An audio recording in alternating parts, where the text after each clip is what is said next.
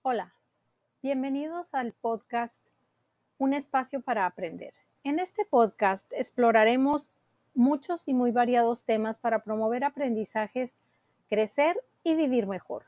En el episodio inicial hablaremos sobre cómo reconocer nuestras emociones de una manera en que podamos más adelante gestionarlas y mantener buenas relaciones con las personas en nuestro entorno.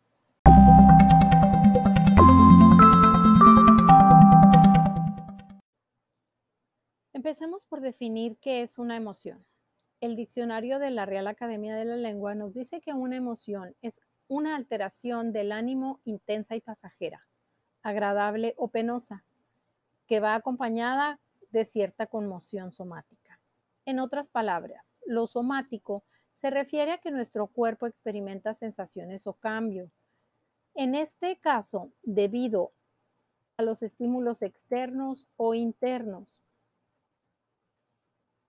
en ocasiones nuestra mente imagina escenarios que pueden llevarnos a experimentar emociones aun cuando no exista un motivo en el exterior. Si recibimos una buena noticia, nos sentimos felices, sonreímos, es una sensación agradable. Por el contrario, si nos enteramos que un ser querido está enfermo o tiene un grave problema, podemos sentir tristeza, enojo o ansiedad. Las emociones fundamentales son sorpresa, enojo, alegría, tristeza, asco y miedo. Si se prolongan las emociones en el tiempo, se vuelven estados emocionales. Es útil reconocer que las emociones tienen una función en nuestras vidas, por lo cual es conveniente no darles calificativos de negativas o positivas. Hay que recordar que nuestro cerebro está permanentemente conectado al medio ambiente en que estamos, por lo cual al recibir un estímulo se genera un pensamiento, el cerebro lo interpreta, genera una sensación y el cuerpo responde liberando sustancias que se llaman neurotransmisores. En ese momento de una situación dada es donde yo puedo empezar a identificar y luego nombrar las emociones, en vez de permitir que la mente se deje llevar por lo que nuestro cuerpo siente, lo recomendable es detenernos por unos segundos para identificar la emoción que sentimos y en dónde se localiza.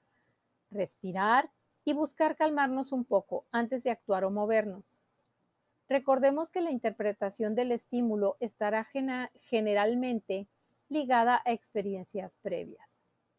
Un ejemplo para clarificar lo anterior es, Digamos que vas a cruzar una calle y en ese momento pasa un automóvil a gran velocidad. Tu cerebro sabe que un auto a gran velocidad puede causarle daño, incluso la muerte.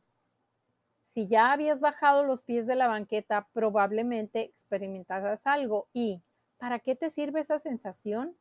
Para proteger tu vida de un atropellamiento. ¿Cómo? En este caso, lo más posible es que hayas regresado rápido a la banqueta.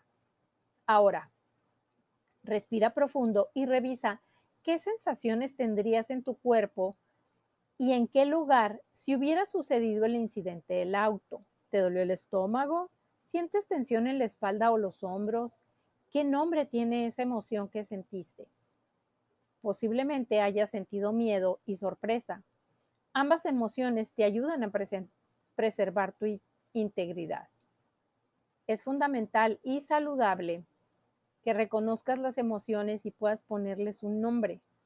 Las emociones reprimidas, no reconocidas o no gestionadas pueden traer consecuencias negativas para la salud física y mental de las personas. Por lo anterior, es que enfatizamos la relevancia de nombrar las emociones como primer paso hacia la gestión o regulación de las mismas.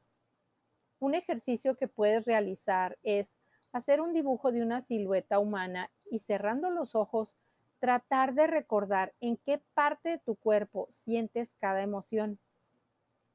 Asigna un color a cada una y colorea la silueta de acuerdo al código de colores que creaste. Existen varias maneras de reconocer y nombrar las emociones. Por ahora hemos llegado al final de este episodio. En las notas te dejaré ligas que te llevan a más información.